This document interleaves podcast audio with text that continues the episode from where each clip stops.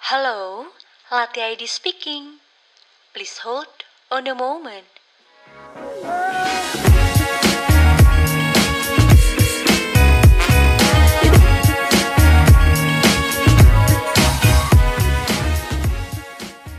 Halo listeners, welcome back di Latih ID Speaking dengan aku Chandra Sugama yang bakalan nemenin kalian di episode kali ini.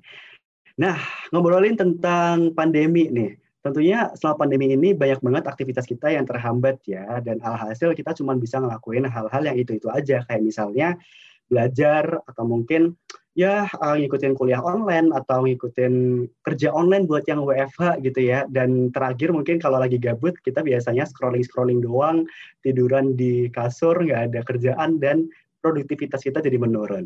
Nah makanya buat kali ini nih, terutama buat kamu yang suka banget ngikutin uh, perkembangan fashion, yang suka banget scrolling-scrolling buat belanja-belanja barang online, ini Chandra ada topik yang menarik banget yang pengen diobrolin bareng sama pembicara yang tentunya juga nggak kalah insightful. Jadi kita bakal mengundang seseorang dari bidang uh, bisnis online yang biasa menjual produk berupa tas, yaitu adalah uh, nubuk bags gitu ya. Jadi langsung aja kita panggil, ini dia ada Kak Ayala Makfira. Halo Kak. Halo Chandra. Gimana Kak kabarnya? Semoga baik-baik ya Kak ya. Alhamdulillah baik. Selama pandemi ngapain aja nih Kak? Selama pandemi aku sibuk ini aja sih uh, ngurus notebook bags karena mm-hmm. ternyata pandemi itu tidak menghentikan orang untuk sibuk belanja ya. Mungkin kayak jadi lebih sering scrolling di rumah sambil WFH sambil belanja gitu. Jadi Bener banget. ngurus notebook aja sih. Hmm. Iya kak, benar-benar. Itu jadi salah satu kebiasaan baru kita ya kak, buat menjadi lebih konsumtif selama pandemi gitu ya kak ya. Iya Nah tapi tadi kita udah dapat spoilan dikit nih dari uh, kak Aya sendiri bahwa kak Ayala yeah. ini adalah seseorang di balik uh, bisnis notebook bags gitu ya kak ya. Jadi uh, kak Ayala selama, selama pandemi ini juga sibuk untuk ngurusin bisnisnya dan tentunya tetap produktif gitu. Oke, jadi sebelum kita mulai nih untuk sharing-sharing bareng sama Kaya, Chandra bakalan bacain dulu ada beberapa hal yang perlu listeners ketahui tentang Kak Aya sendiri nih. Jadi ternyata nih listeners, Kak Aya merupakan alumni dari Universitas Katolik Parahyangan yang lulus pada tahun 2018. Iya Kak ya? Iya. Oh. Ini mungkin buat listeners nih yang satu alma mater bisa kepoin juga dan ikutin jalannya Kak Aya untuk jadi entrepreneur gitu ya Kak ya. Dan ternyata juga Kak Aya sendiri selain menjadi founder Nubuk Bags sejak tahun 2016, Kak Aya sendiri juga aktif banget untuk menggeluti di bidang-bidang uh, bisnis sendiri ya Kak ya, di entrepreneur juga gitu.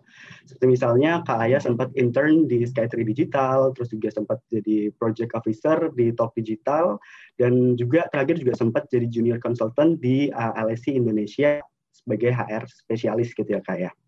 Iya betul. Betul. Oke deh kak, mungkin karena aku juga udah penasaran dan tentunya listeners di sini juga ada pada kepo-kepo nih tentang gimana kak Aya bisa memulai usaha dan menjalankan usaha tersebut. Mungkin langsung aja ya kita masuk ke sesi sharingnya kak ya. Jadi uh, segmen sendiri di sini ada namanya nih kak. Namanya adalah sesi bisik tangis. Bisik tangis bincang asik seputar bisnis. Jadi untuk sesi ini Kak, uh, aku bakalan bacain beberapa pertanyaan yang udah disediain sama Latih ID, sama tim Latih ID sendiri. Kita udah hmm. penasaran nih tentang usahanya Kak Aya, uh, gimana sih kok bisa akhirnya merintis usaha dan bisa tetap konsisten sampai akhirnya mengembangkan usaha tersebut. Kak Aya udah siap nih untuk jawab mungkin pertanyaan-pertanyaan dari kita. hmm. okay. Jadi uh, kalau gitu aku pengen tahu nih kak awalnya gimana sih kak Aya bisa memulai uh, usaha nubuk bag itu sendiri. Sebetulnya ada latar belakang apa sih kak? Atau mungkin kak Aya ada momen apa yang akhirnya membuat kak Aya sendiri punya pikiran untuk membuat usaha nubuk bags gitu? Oke, okay. uh, jadi awal mulanya itu sebenarnya uh, lucu sih. Jadi aku tuh awal mulanya nggak pengen ada di bisnis justru. Tapi udah gitu aku uh, dipaksa ayah aku untuk coba mulai bisnis dari sekarang dari kuliah. Waktu itu aku masih kuliah posisinya. biar nanti waktu uh, lulus itu bisnisnya udah lebih settle gitu. Jadi nggak mulai ketika pas lulus baru mulai bisnisnya gitu. Nah ya udahlah aku di situ mikir ya udahlah ya uh, anak kuliah senang kan dapat uang tambahan gitu ya waktu itu.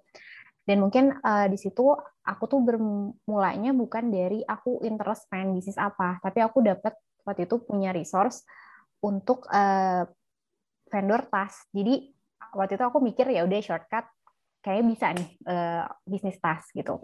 Dan waktu itu juga karena aku sambil kuliah, aku mikir bisnis apa sih yang possible untuk dijalani sambil kuliah. Karena kalau tas itu kan dia nggak ada sizing gitu kan, jadi bener-bener uh, lebih simpel lah secara produksi gitu. Nah ya udah dari situ aku mulai lah uh, bikin notebook bags, kayak mulai waktu itu bikin Instagramnya, terus mulai jual waktu itu kayaknya masih cuma ada tiga katalog produk kayak gitu. Terus uh, singkat cerita sampai aku lulus notebook ini masih jalan. Dan uh, setelah aku tadi kan udah disebutin juga sama Chandra aku sempat kerja di sana sini juga uh, aku sempat jadi konsultan juga. Tapi akhirnya aku membulatkan untuk uh, fokus di bisnis aku gitu. Gitu. Jadi awal hmm. mulanya karena iseng-iseng kuliah gitu. Waduh, jadi emang iseng-iseng ini bisa membuat kita menjadi lebih produktif ya kak ya. Bahkan isengnya ini iya, berfaedah iya, kak karena bisa menghasilkan usaha yang sekarang udah berkembang banget nih kak. yes, dah. Uh, iya, sebetulnya kak, iya. Sebetulnya kak yang aku penasaran juga, jadi sebenarnya waktu ide awalnya nih ngebuat notebook bag sebuah uh, produk yang kekinian banget, yang stylish banget gitu kak. Itu sebetulnya ide dari mana sih kak hmm. dan uh, apa sih yang pengen dikembangin sama kak Ayah sendiri gitu? Oke, okay. dari notebooknya sendiri gitu ya? Ide, yeah. maksudnya waktu start awal atau gimana? benar dari awal gitu idenya sebetulnya apa sih yang kakak punya dan kenapa kok milih notebook bags nih kenapa milih produknya tuh tas gitu dan kayak pengen ngembangin apa gitu oke okay. jadi waktu aku kuliah itu uh, Instagram itu kayak belum se udah hits tapi maksudnya untuk jualan itu masih hanya beberapa terus kayak Instagram ads tuh belum sepopuler sekarang gitu terus uh, waktu itu kompetitor di bidang tas itu masih dibilang sedikit jadi apalagi yang model-modelnya kalau aku punya konsep itu kan minimalis. Nah, uh, jarang yang punya tas yang dengan tipikal konsep seperti itu gitu. Mungkin ada tapi kayak lebih ke warna-warni atau enggak modelnya kekinian banget kayak gitu. Dan waktu itu karena posisinya aku masih sebagai anak kuliah, dulu kan kalau kita habis kuliah kerjaannya nongkrong atau jalan-jalan gitu kan. Nah, sedangkan bawaan tas kita itu kadang-kadang banyak atau enggak misalnya kita mau dari kuliah langsung hangout dan uh, males kan kadang-kadang balik ke rumah ganti tas gitu. Aku mikir gimana sih caranya biar punya uh, tas ini tuh bisa dipakai kuliah juga, tapi oke okay juga untuk dipakai hangout gitu. Jadi mulainya dari pengalaman pribadi aku juga sih. Aku uh, berangkatnya dari idenya dari situ gitu. Oh gitu ya kak, berarti emang bener-bener nih muncul ide tuh dari aktivitas sehari-hari ya kakak dulu ketika masih mahasiswi yeah. dan ngelihat dari urgensinya tuh sebetulnya mahasiswa tuh sukanya tuh yang simpel-simpel aja gitu, yang nggak mau diribetin gitu yeah, ya kak ya. Iya, yeah. yang bisa kepake untuk hmm. multifungsi lah buat hangout bisa, buat ke kampus bisa gitu. Jadi tetap muat banyak tapi tetap stylish gitu. Wah, bener banget nih Kak. Aku juga setuju dan relate banget sama Kakak gitu ya. dan pasti listener juga di sini pada relate juga karena emang uh, mahasiswa sekarang kan juga kita nggak pengen terlalu diribetin tapi juga tetap pengen stylish gitu ya Kak ya. Dan Nubuk ini jadi salah satu iya. produk yang bisa digunakan.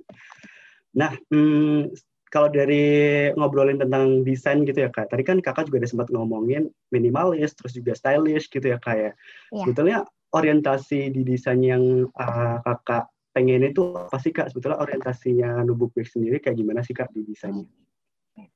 Oke, okay, kalau konsep dari Nubuk Bag sendiri itu uh, memang minimalis with a twist gitu. Jadi kita memang provide produk-produk uh, yang simple, basic gitu, kayak bentuk-bentuknya lebih ke bentuk-bentuk dasar kayak kotak segala macam gitu. Dan kita memang uh, si minimalis with a twist ini kita desain biar value-nya uh, produk-produk kita itu everlasting gitu. Dipakai nanti satu tahun ke depan dua tahun ke depan itu masih cocok gitu. Uh, kayak gitu sih kurang lebih. Oke okay. berarti uh, di samping itu tuh juga stylish tapi ternyata bisa bertahan dalam waktu yang lama gitu ya. Kayak jadi kita nggak perlu kayak ganti-ganti gitu ya nggak perlu ya uh, betul. uh, gitu betul okay. banget ya jadi kalau kita memang nggak mm -hmm. terlalu ini sih nggak terlalu fokus untuk uh, ngikutin tren mungkin tas yang kekinian sekarang seperti apa sih gitu kita lebih fokus kita punya konsep uh, minimalis basic nah kita fokus di situ gitu mm -hmm. oke okay, kak nah itu kan konsep kayak gitu kan pasti kakak mikirnya uh, berat banget ya kak mungkin gak tahu sih mungkin kakak nih prosesnya lama juga untuk brainstorming atau apakah cepat terhitungnya mungkin boleh nih kak cerita sedikit gimana sih kak dari awal brainstorming konsepnya sendiri terus akhirnya ngerancang produknya dan akhirnya bisa uh, apa ya eksekusi mungkin sampai di sebuah produk yang konsisten gitu. Ah nah seperti tadi sih kalau awal mula dari perancangan produk pasti kita cari nih pain dari customer tuh apa sih sebenarnya? Apa sih yang kayaknya cocok untuk target market kita?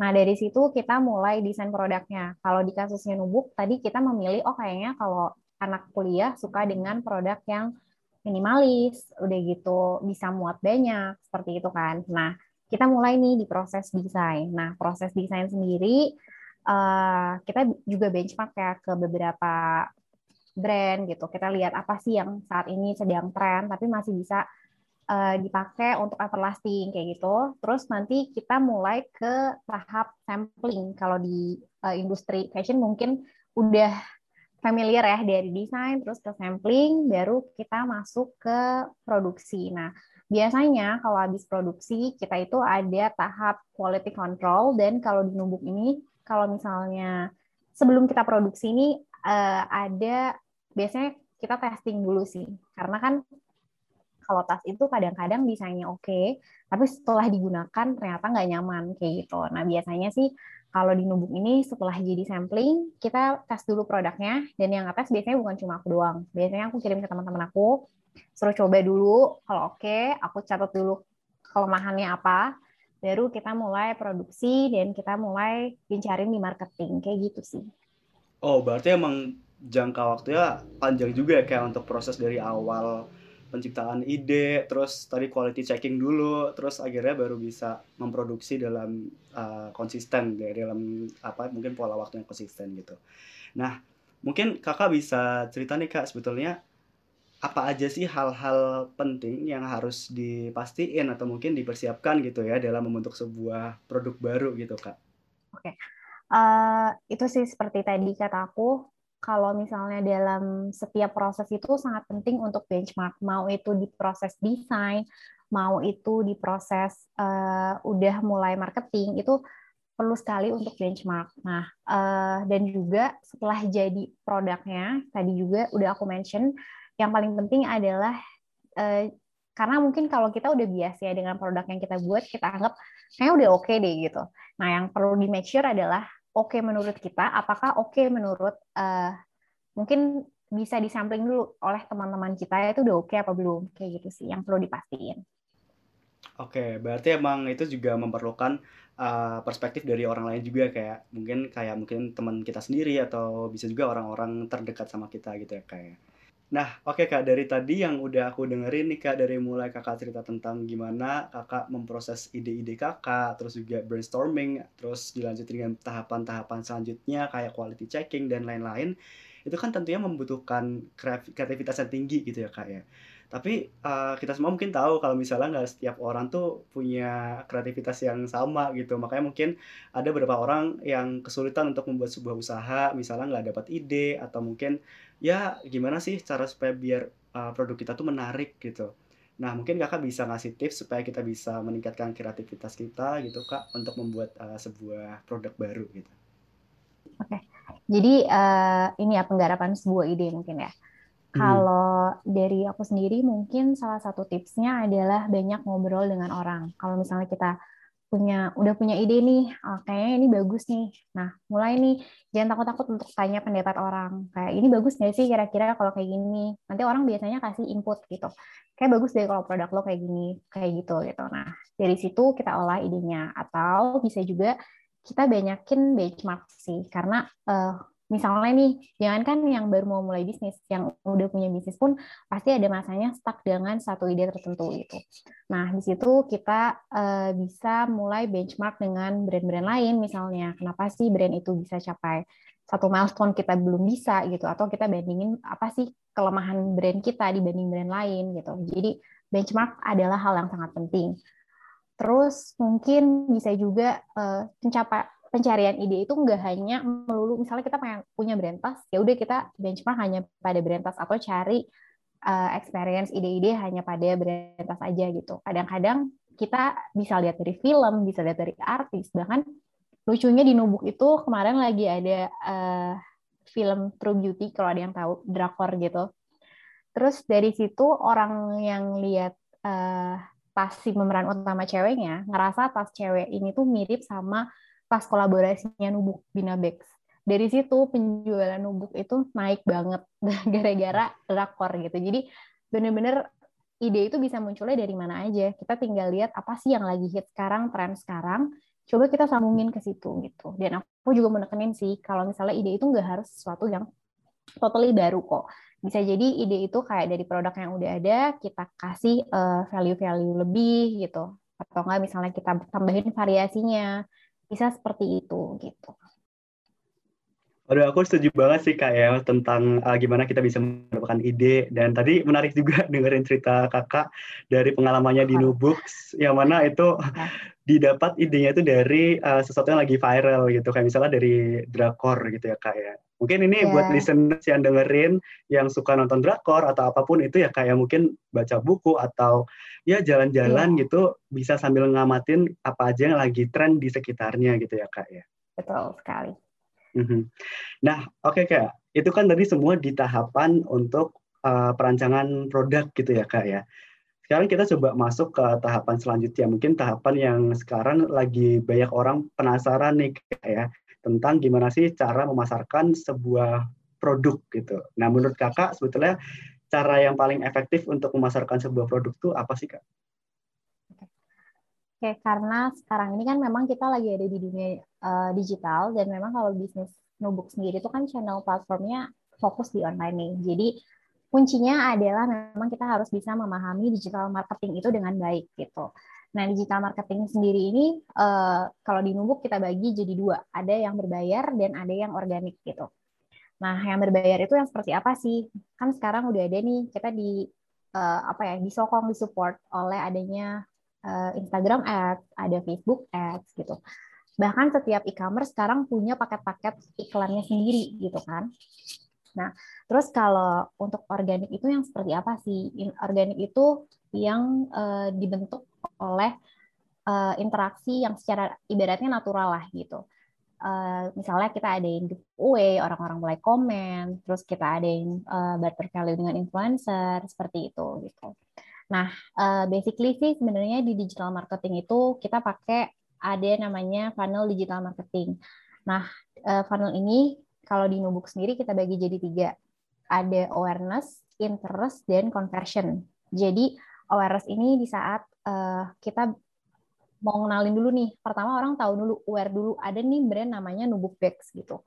Pertama orang tahu dulu dengan Nubuknya, lalu kita bikin orang interest dengan produk-produknya. Setelah orang tahu, Terus orang mulai tertarik, oh Nobuk tuh jualan apa aja sih, produknya ada apa aja. Lalu kita giring ke conversion. Conversion itu adalah di mana orang sudah mulai tertarik untuk membeli gitu. Kalau misalnya di secara uh, teknis, mungkin dia udah nyampe Shopee nih dari yang awalnya sebelumnya hanya lihat Instagram aja kayak gitu sih. Nah, terus pemasaran yang baik itu yang seperti apa? Nah, pemasaran yang baik itu adalah yang uh, customer ini kena di semua touch point. Maksudnya awareness dia dapat, interest dia dapat, dan juga uh, dia punya tertarik gitu untuk melakukan conversion seperti itu gitu.